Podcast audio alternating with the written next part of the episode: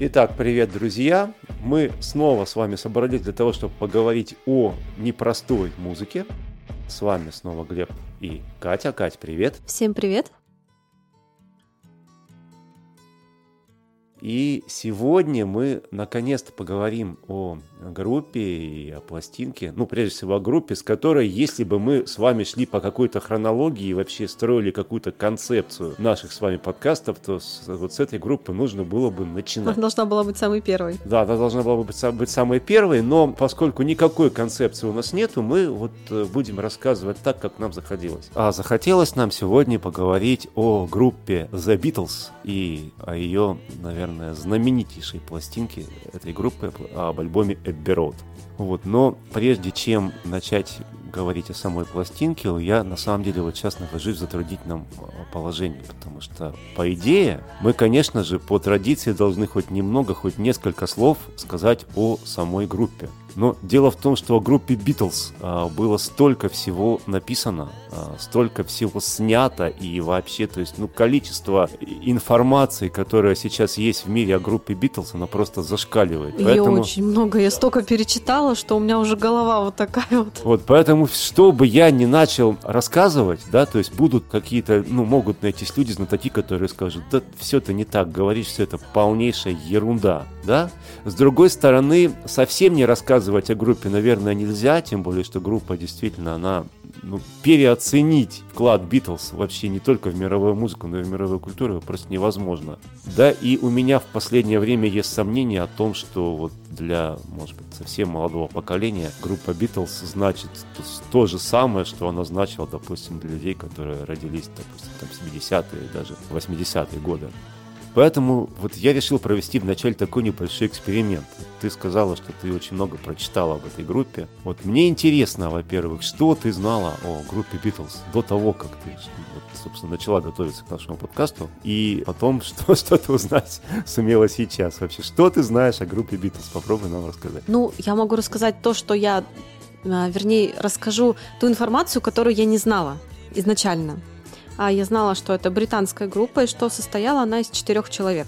Что она была пик развития, ну, это где-то примерно 60-е, 70-е годы. Это 60-е годы. Да, ну вот, конечно. да просто... 63-й, 69-й годы, если быть прям вот совсем. Я забыла вот имя, там Джон Леннон и еще Фредди Меркури. Он же оттуда, да? Это классно, да, слушайте, друзья мои. А, нет, э, нет, я понял, нужно рассказывать о группе Битлз, потому что, да, действительно, люди, которые родились после 1990 года, к сожалению... Ну, Фредди Меркури там был? А, нет, Фредди Меркури был в группе Queen, про группу Queen мы обязательно поговорим еще. Ну, Фредди Меркури там не было. Там был Джон Леннон, Пол Маккартни, Джордж Харрисон и Ринго Стар. Именно эти четыре человека и составляли группу Битлз. Вот э, серьезно, для огромного количества меломанов, то есть просто вот эти имена, это, ну, не знаю, они равнозначны я даже не, не знаю, с, с чем и с кем сравнить. Они равнозначны самым величайшим людям на земном шаре. Не случайно даже в свое время Джон Леннон сказал, что Битлз многие любят больше, чем Иисуса Христа. Для многих это была кощунственная фраза, но в чем-то во многом а, он был прав, потому что вот в определенный период времени и до сих пор для многих группа Битлз она является какой-то сакральной. Но это же он создатель группы Битлз, Джон Леннон? Ну, да, если начинать как бы с самых азов, да, то Джон Леннон еще в конце 50-х годов, будучи молодым шкалером, создал группу Quarrymen, и, собственно, Постепенно к группе Quarrymen стали присоединяться другие музыканты. Вначале присоединился Пол Маккартни, потом Джордж Харрисон. Вот. И так плавненько-плавненько, потом уже став почти профессиональной группой, они нашли ударника Ринга Стара. Вот. Э, и уже стали называться The Beatles. Да, в этом смысле, конечно, Джон Леннон является идеологом, основателем группы Beatles, но вот как раз-таки уникальность группы Beatles она заключается в том, что каждый из ее участников внес несомненный вклад э, в музыку этой группы. И это действительно сто процентов коллективное творчество. Ну, давайте, наверное, поступим следующим образом. Просто если мы начнем рассказывать подробно о группе Битлз, тут не хватит ни часа, ни двух, ни трех, да. Поэтому я сейчас, во-первых, скажу какие-то основные источники, то есть что действительно стоит посмотреть и почитать для того, чтобы иметь представление о том а, вообще, как развивалась эта группа, что, что это за группа, почему ее история так значима. А потом просто пройдемся по основным каким-то вехам, я скажу, почему с моей точки зрения эта группа действительно, она, она уникальна. Что можно по почитать? Начнем с этого, да. То есть есть замечательная книжка авторы э, журналист Хантер Дэвис. Э, называется она «Авторизованная биография Битлз». Изначально она была написана им еще в конце 60-х годов, в момент, когда группа Битлз была группой Битлз. И, собственно говоря, а, писал он эту книгу, начинал ее писать, общаясь непосредственно с самими участниками группы. Но после того, как группа Битлз распалась, прошло еще 10 лет, в 1970 году группа Битлз распадается, а через 10 лет, в 1980 году, убивают Джона Леннона, фанатик, безумец Марк Чепман убивает Джона Леннона. И это становится поводом для того, чтобы Хантер Дэвис написал еще одну главу, он написал историю а, музыкантов уже после распада группы, ну, то есть в течение вот последующих 10 лет. Книжка очень документальная, да, там есть, скажем так, своя предвзятость какая-то, потому что, во-первых, Дэвис был сам, конечно, зарядным битломаном, во-вторых, он общался непосредственно с живыми музыкантами, то есть субъективизм там присутствует, безусловно, то есть, но э, я думаю, что от книг о музыке какого-то объективизма полного ждать и не стоит. Итак, первая книжка, которую реально всем советую почитать, это Хантер Дэвис, авторизованная биография Битлз. Помимо этого, есть, конечно, огромное количество книг, которые выходили у нас в России. Например, у меня дома стоит такая книжка, автор некто Багиров, называется «Битлз. Любовь моя». Э, что должен сказать? Она, в общем-то, основана в основном на тех материалах, которые брал Хантер Дэвис. Это, по сути, это переработка Хантера Дэвиса, но с некими дополнениями. Чем она крута, что в конце этой книги есть полнейшая, вообще, насколько это может быть, дискография всех альбомов группы. Что, я думаю, для тех, кто будет интересоваться непосредственно музыкой представляет немалый интерес. И также я однозначно советую всем посмотреть фильм. Это шестисерийный фильм под названием «Антология», который вышел в середине 90-х годов, который был создан на основе реальных, опять же, воспоминаний, реальных э, фрагментов интервью участников группы. Помимо фильма, также в это же время была выпущена книжка под названием «Антология», которую тоже всем рекомендую прочитать. То есть, если фильм «Антология» содержал, скажем так, фрагменты концертов, фрагменты э, телеинтервью, то, соответственно, книжка «Антология» составляла фрагменты интервью различных газетных и журнальных. И также вышло три а, двойника на CD под названием «Антология», где содержатся различные студийные и концертные версии, неизвестные версии известных песен Битлз, скажем так. Вот это все однозначно я советую с этим почитать, посмотреть и ознакомиться. Это поможет вам составить какое-то более-менее полное впечатление о биографии этой группы. Глеб, а вот скажи, пожалуйста, ну группа же, она по сути недолго жила. Они же начали записываться с 1963 года, да? Ну, официальная дискография, да, вот она, собственно говоря, с 1963 года по... По 70 По 60, 69 Тем даже, более. потому что вот, э, последний альбом Let It Be, да, который вышел в 70-м году, это, по сути, уже посмертный альбом, и записан-то он был даже раньше, чем вот тот альбом Эбби Рот, про который мы будем говорить. Просто вот такой группы, ну, с, так, с таким коротким промежутком времени, что они просуществовали, и у них такая большая биография, такая большая история и популярность. Ну, вот об этом я как раз хотел сказать, почему лично для меня, почему я считаю Битлз настолько уникальной группой, потому что, конечно же, Битлз, они сделали совершенно невероятную вещь. Их вклад в музыку, в мировую музыку и в мировую культуру, он просто его не, действительно невозможно.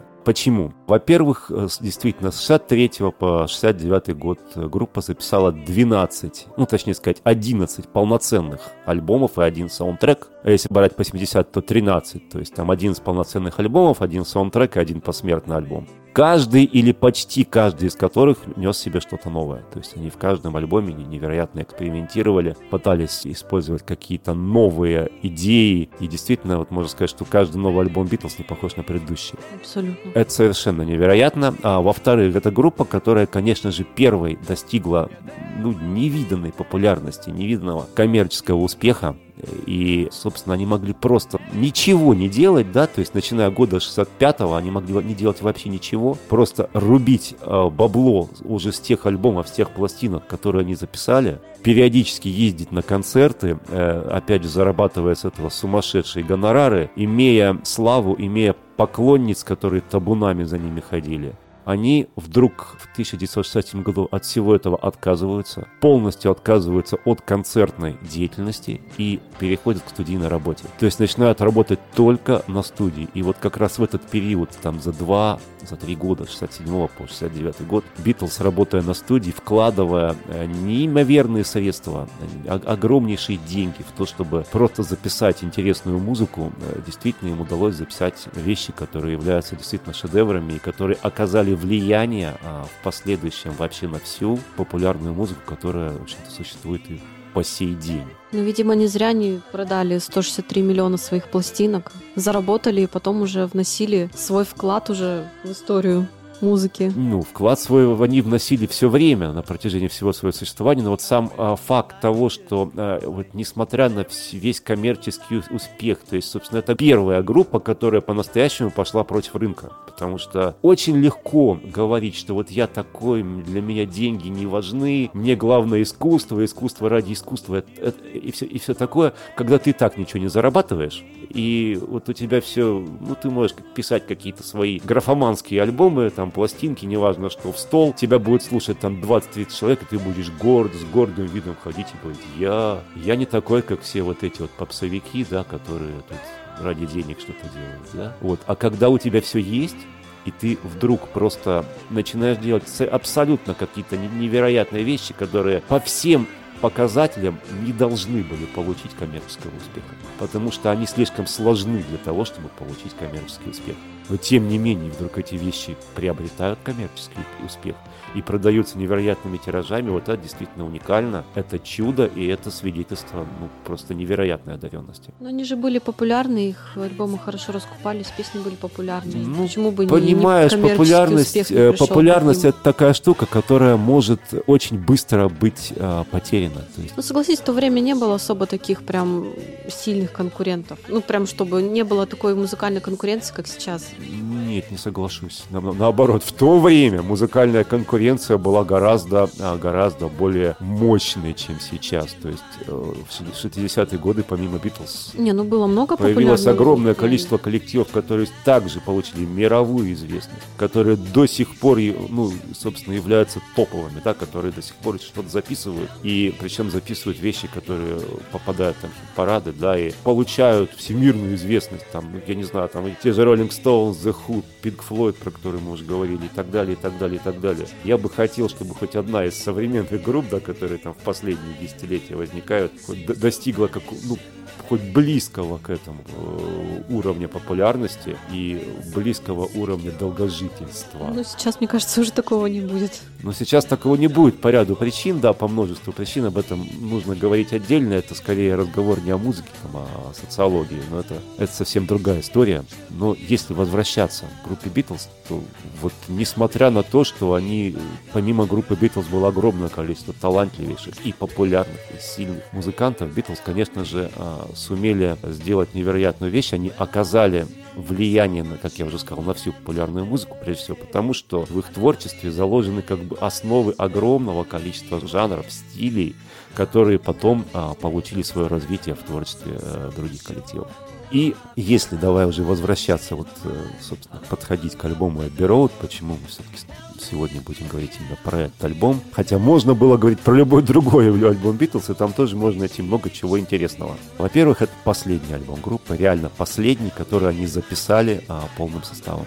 Глеб, а вот скажи, он все-таки 12 или 11 потому что у меня информация разошлась. Вот тут очень а, хитрая история. Об этом я как раз... Ну, давай сейчас тогда сразу и начну рассказывать. Как я уже сказал, вот в 67 году они полностью перешли к студийной работе, записали огромное количество действительно уникальнейшего материала. Вначале это был альбом «Оркестр одиноких сердец» клуба сержанта Пеппера, который вообще является эталонным. Там все считают музыканты, что, ну, как бы повторить успех сержанта никому еще не удалось. То есть, как говорят, что когда, значит, собрались на студии после того, как эту пластинку презентовали Битлз со своими друзьями, другими музыкантами, когда они все это прослушали, значит, там э, один из тоже, кстати, крутейший музыкант, Джефф Лин, основатель группы Electric Light Orchestra впоследствии, значит, как говорят, его нашли плачущим где-то в туалете, просто рыдающим на взрыв, который сказал, что они сволочи, вот просто Битлз, они они все, что можно было сделать, они сделали. Нам больше делать нечего, они всю музыку записали. Вот, то есть вот такой был эффект, да. Тем не менее, после «Сержанта» они стали записывать еще альбом, они записали белый альбом, в котором буквально каждый из музыкантов получил возможность делать все, что он хочет, записывать любые эксперименты, чем они, собственно, и воспользовались. Но вот как раз, начиная с белого альбома с 68 года, в группе Beatles начались трения. Ну, почему эти трения начались, тут очень сложно сказать. Тут, конечно, повлиял и личностный фактор, и отчасти финансы, и отчасти то, что когда очень долго несколько человек работают вместе, делают что-то вместе, ну, очень сложно не надоесть друг другу, не начать испытывать какой-то дискомфорт. То есть вот тут а, это особенность любого коллективного творчества, любой социальной группы, да, то есть у нее всегда есть начало, есть период развития, есть период упадка некоего конца, когда какой-то коллектив, они вместе уже у них, ну, не получается работать. И э, вот именно такой кризис начался в группе Битлз, начиная с 68 года. В 69 году они пытаются э, этот кризис преодолеть и нач- начинают запись э, альбома и параллельно с этим съемки фильма под названием «Get Back». Кстати, не так давно вообще вышел такой, такая режиссерская версия фильма «Get Back», э, снял Питер Джексон, то есть не снял, а свел тот самый режиссер, который снимал «Lord of Rings» в начале нулевых годов. Так вот, возвращаясь вот к этому альбому и фильму Гитбэк, они это все дело записали, засняли, а потом поняли, что выпускать это не нужно, потому что с их точки зрения это совсем плохо. Они тогда уже не чувствовали себя полноценной группой, им тогда всем уже хотелось заниматься какими-то сольными вещами. Но они же по отдельности, Джон Леннон ушел в свой какой-то проект. Совершенно верно. Пол Леннон ушел в свой, ушел. Харрисон ушел в какие-то экзистенциальные поиски, э, там, восточную философию и так далее. Даже Ринго Старр в 70-м году записал сольный альбом, Маккартни стал работать над сольником. Ну, в общем, все было как-то не очень. Плюс там еще жены немножечко. Ну, вообще, жены рок-музыкантов это отдельная история. Можно про это делать отдельный, отдельный выпуск. выпуск. Да. Вот, ну, в общем, жены тоже сыграли свою роль. Ну, короче говоря, все дело шло к распаду. Но оставалась такая вещь, как контрактные обязательства. И вот по контрактным обязательствам нужно было записать пластинку. И тогда Пол Маккартни предложил, что, ребят, давайте последний раз соберемся на студии, оставим все наши распри, оставим все наши противоречия. И вот запишемся так, как мы делали это раньше. Просто вот будем работать, делать музыку и больше ни о чем не думать.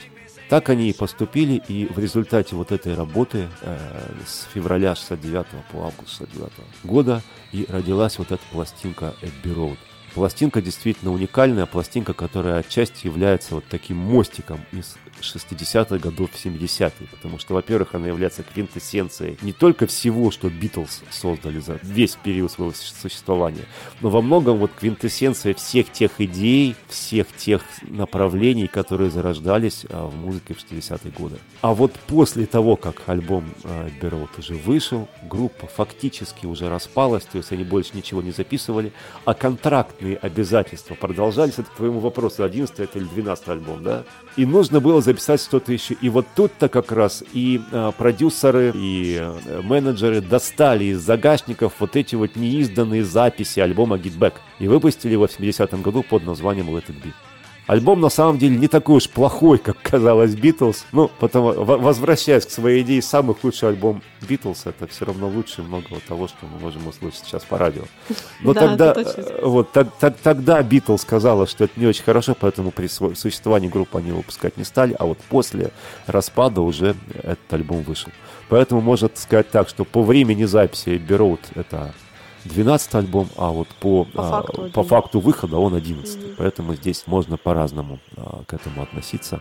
И почему, все-таки еще возвращаясь к разговору о том, почему мы говорим именно об этом альбоме, допустим, там, а не о Сержанте Пеппере, или о белом альбоме, или не о каком-либо другом альбоме. Я уже сказал, да, что это мостик из 60-х в 70-е, он стал квинтэссенцией всего, что было сделано в 60-е годы, и в то же время он а, как бы звучит уже не так, как звучит музыка 60-х годов, он звучит очень похоже на то, как стали звучать группы а, уже в записях 70-х годов. Я, кстати, когда прослушивала, сравнивала сам самый первый альбом и вот этот альбом Abbey Road. Мне показалось, что музыка вообще совершенно разная. Две большие разницы. Вообще и я скажу больше, две разные группы. это еще один показатель того, что Битлз, конечно, это невероятная группа. За 7 лет они смогли показать такой невероятный творческий рост, который, наверное, никому не удалось показать за столь краткий период. Не, не сказать, что первый он был плохой, что прям конкретный рост. Но музыка вообще совершенно Конечно, другая. ну потому что они постоянно экспериментировали, постоянно искали что-то новое. Ну и, наконец, если говорить о альбоме Road, почему еще он такой уникальный, то есть помимо того, что это мостик, значит, в 70-е годы, 60-х годов, это, конечно же, альбом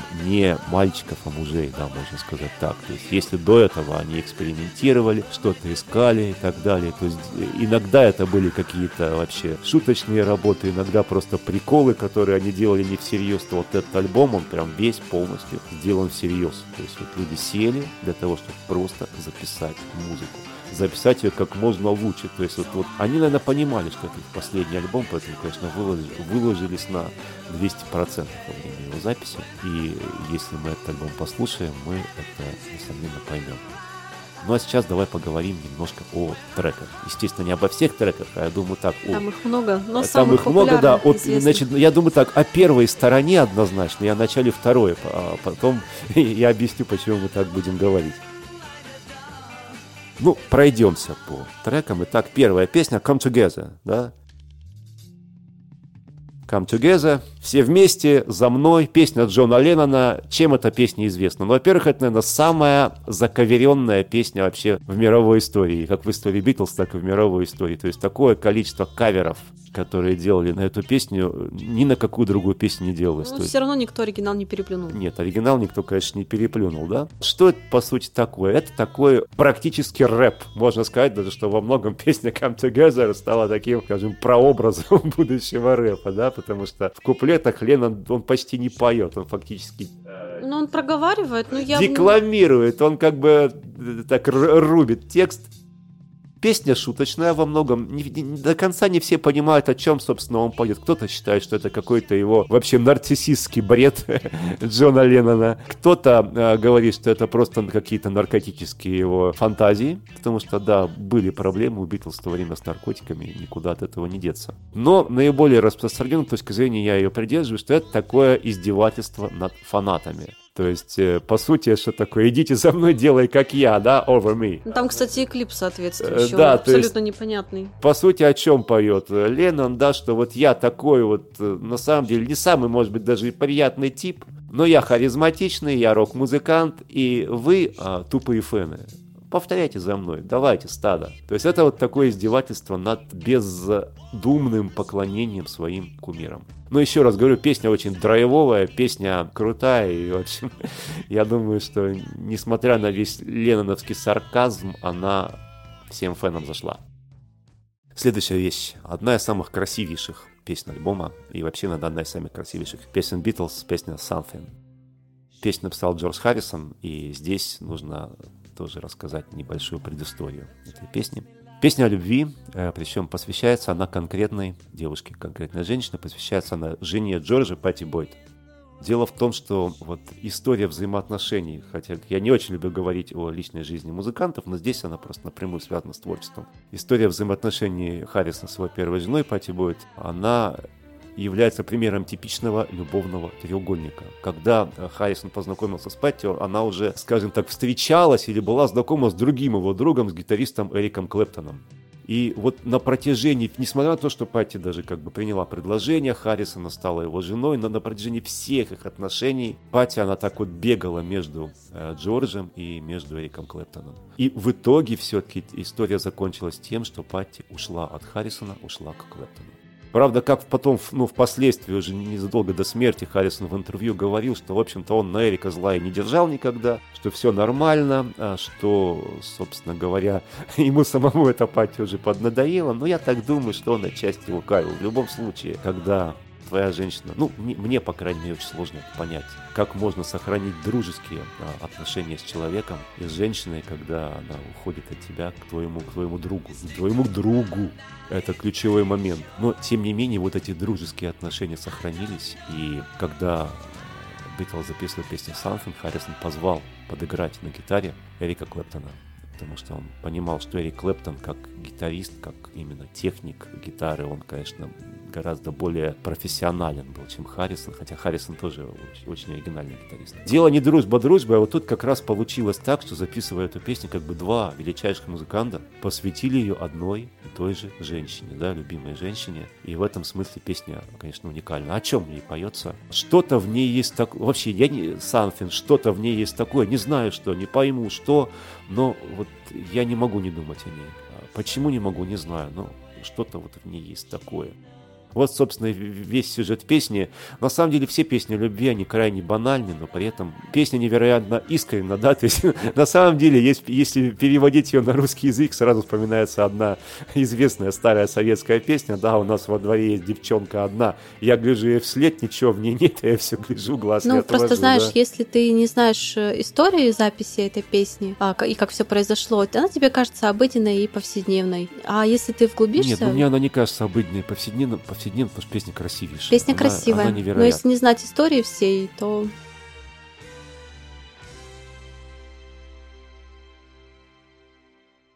Ладно, следующая песня, следующий трек – это песня Пола Маккартни «Maxwell Silverhammer». Это, с одной стороны, если говорить о музыке, это типичный такой э, маккартниевский рэктаймчик. То есть вообще Маккартни любил традиционный джаз и очень часто писал песни в таком стиле традиционного джаза. У него до, до этого была песня «When I 64» на альбоме «Сержант Пеппер», тоже на очень похожем музыкальном стиле. Вот сейчас он написал вот эту песню «Maxwell Silverhammer», то есть, по, по сути, это замечательная кувалда Макса, можно как-то так и перевести. А вот по тексту это типичнейший, типичнейший английский юмор. То есть английский юмор такой вот с, с элементом такой черноты. он жесткий, я бы сказала. Да, ну, ну вот он, он жесткий, да, но у Маккарни очень много такого. То есть, по сути, это песня про Макса, да, который перебил всех своей замечательной... Ну, кувалдой. замеча- То есть Сильвер это в данном случае он переводится не как серебряная, а как замечательная все-таки, да, прекрасная кувалда Ма- Макса, которая всех отправляет в гроб. Ну вот такой, да, черный английский юмор.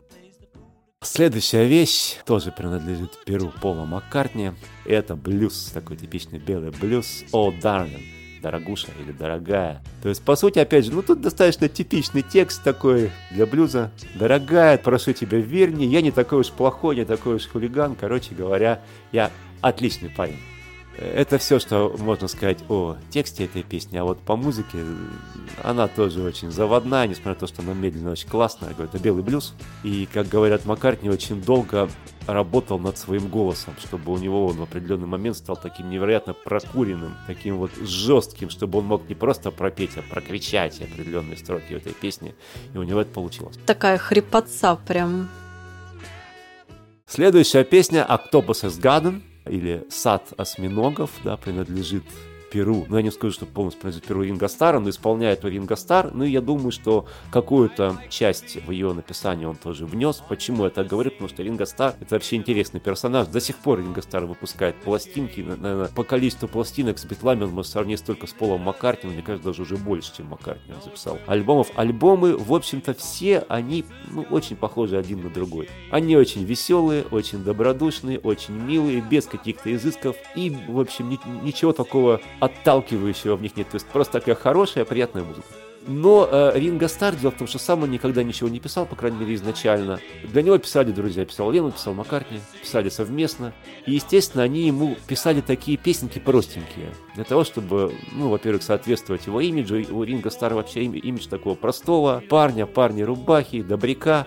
И вот такие песни они ему писали. То есть, либо песни каким-то простым сюжетом, либо вообще детские песенки. И вот у Ринго Старра, наверное, одна из самых известных песен его в исполнении, это песня Yellow Submarine, желтая подводная лодка из одноименного мультфильма. А вот Octopus's Garden, то есть сад осьминогов, это, по сути, такое тематическое продолжение Yellow Submarine, да, то есть Ринго, опять же, находится где-то на океанском дне. Только теперь ну, уже, как да, уже дом не, на дне. не в желтой подводной лодке, да, а в саду осьминогов. Ну, вот такая тоже миленькая песенка. А вот следующая вещь, вещь, написанная Джоном Ленноном, I want to so heavy, это, конечно, да.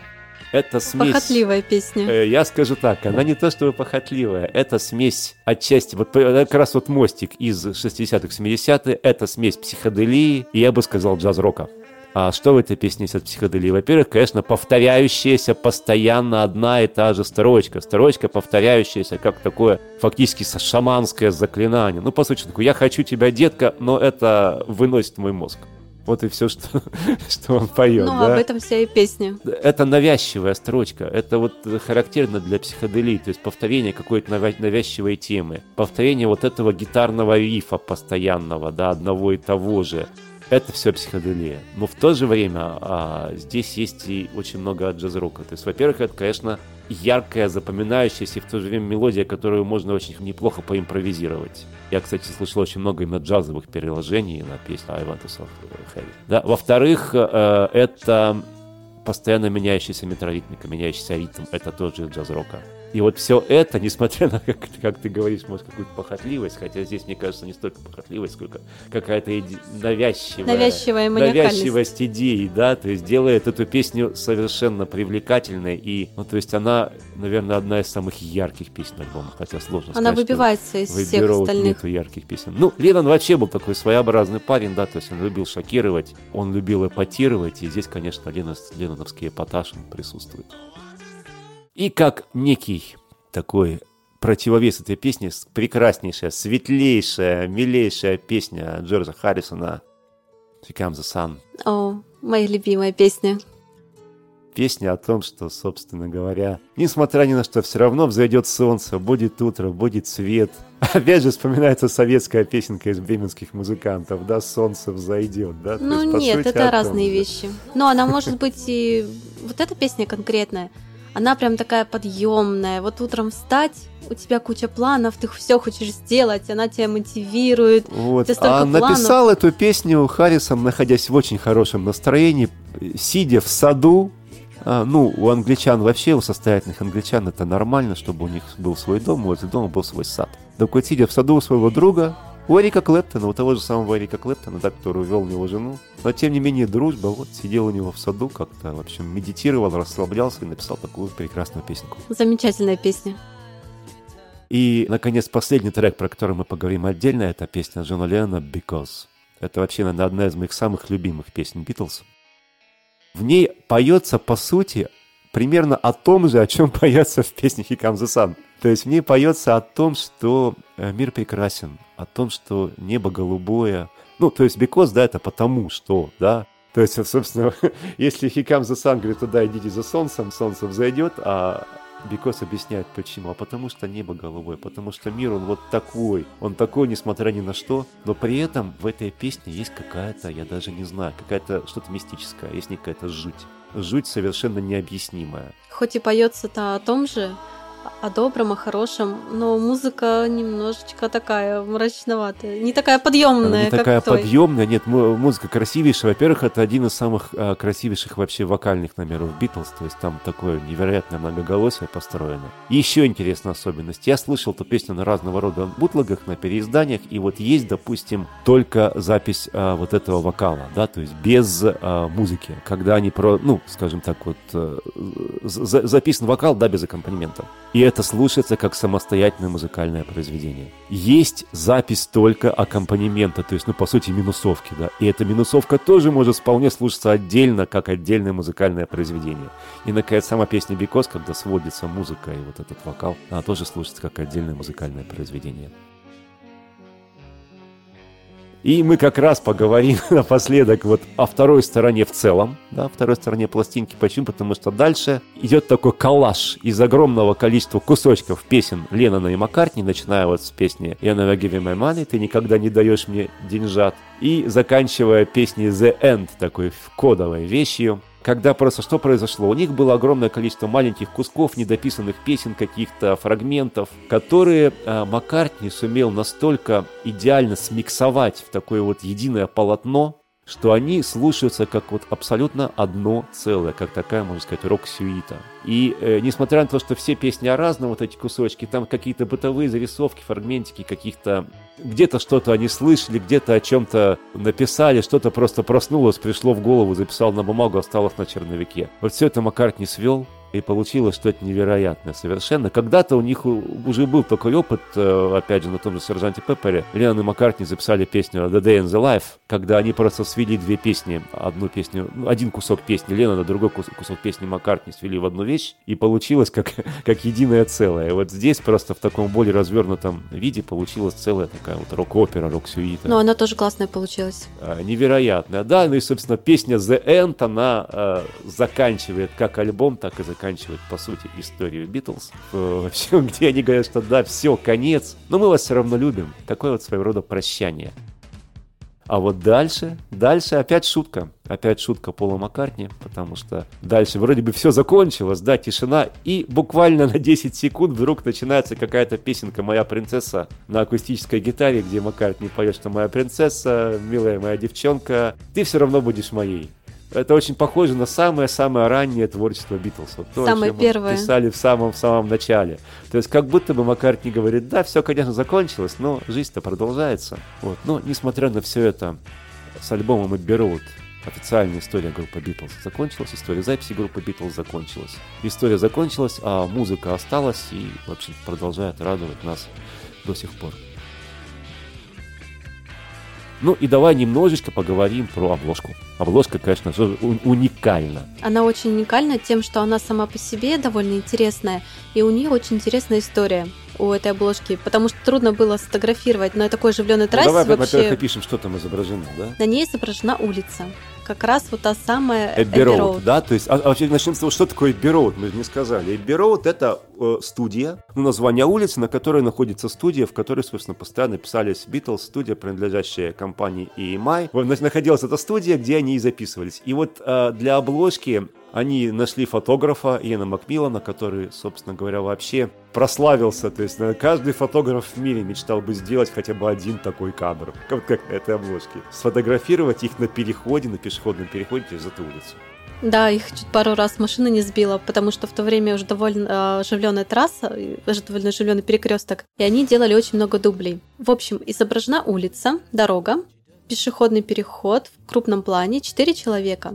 Как раз четыре участника группы. Ну, собственно, Джон Леннон, Ринго Стар, Джордж Харрисон и Пол Маккартни. Да, они все в, а, в разных строгих костюмах, синий, серый, черный и белый. Они идут в ногу, один за другим, переходят через пешеходный переход. По бокам улицы стоят машины, где-то вдалеке едут другие машины. Красивая зеленая улица, со всех сторон растут деревья. А надо сказать, что э, вот эта обложка, она была настолько популярна, да, что были большие проблемы у лондонской полиции с туристами, потому что туристы до сих пор, по-моему, любят в Лондоне приезжать вот на эту улицу Эберо для того, чтобы сфотографироваться вот на этом самом пешеходном переходе, что создает огромные проблемы как для других пешеходов, так и для водителей. Это же пробки, это проблемы, да, которые нужно как-то регулировать. Но... Самое интересное, на этой обложке запечатлен пятый человек. Да. Это да, совершенно да, да, да. оказался Пол Койл. Он приехал в отпуск или на каникулы как раз и случайно попал в Хаддер. И потом он узнал через несколько лет, что попал на обложку, и всем доказывал, что на этой обложке именно он, и я, что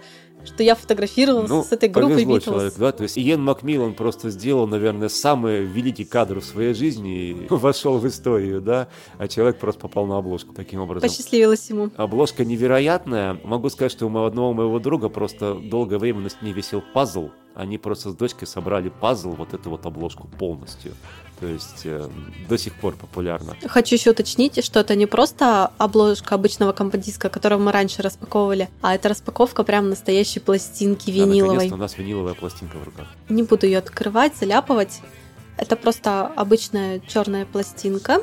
Посередине а, красный, как его называют? Яблоко. Яблоко. Да. С надписями группы Beatles, Эбби Роуд и названием песен. Ну, а сразу, что еще хочу, могу рассказать вот про обложку этого конверта. Интересный момент, это действительно самая цитируемая обложка, а, потому что вот есть цитируемые песни, есть цитируемые там книги, а это цитируемая обложка. Вот на моей памяти могу только что сказать. Ну, во-первых, сам Пол Маккартни в свое время на одном из своих бутлегов эту обложку процитировал, но уже прошелся там один по этой улице. А потом был совершенно скандальнейший сингл, один из синглов э, первой группы Red Hot Chili Peppers, когда они, а, значит, тоже решили поиздеваться и тоже сфотографировались на этом переходе, но в несколько таком своеобразном виде. Не буду рассказывать в каком, захотите, найдете в интернете, посмотрите. Очень, Очень интересный была был обложка, да. Ну, а также есть, допустим, если говорить о русском роке, да, есть, например, один известный клип группы «Аквариум» под названием «Гарсон номер два», снимался он в 90-е годы, и снимался он как раз in London. И, значит, вот в песне есть строчка «А здесь тишина, иконы битлов, ладан, гашиш». И вот как раз, когда а, звучит строчка иконы битлов, как раз в начале появляется обложка альбома «Эбби Road», а потом как раз таки Борис Борисович Гребенщиков тоже идет по этому самому пешеходному переходу. То есть, ну и я думаю, что это не все случаи, когда эта обложка цитировалась Разными людьми. разными людьми, да. Ну, что сказать. В принципе, все, что можно было рассказать о группе Битлз альбоме Бероуд за столь краткий период, мы рассказали. Остальное вы можете почитать под тем источником. Мы их оставим тоже в описании, потому что там большое количество очень интересной информации. Ну, а на сегодня мы с вами прощаемся, и, как всегда, мы можем только пожелать, слушайте хорошую музыку. Она делает ваш мир интереснее, она делает его разнообразнее. Всем пока. Пока.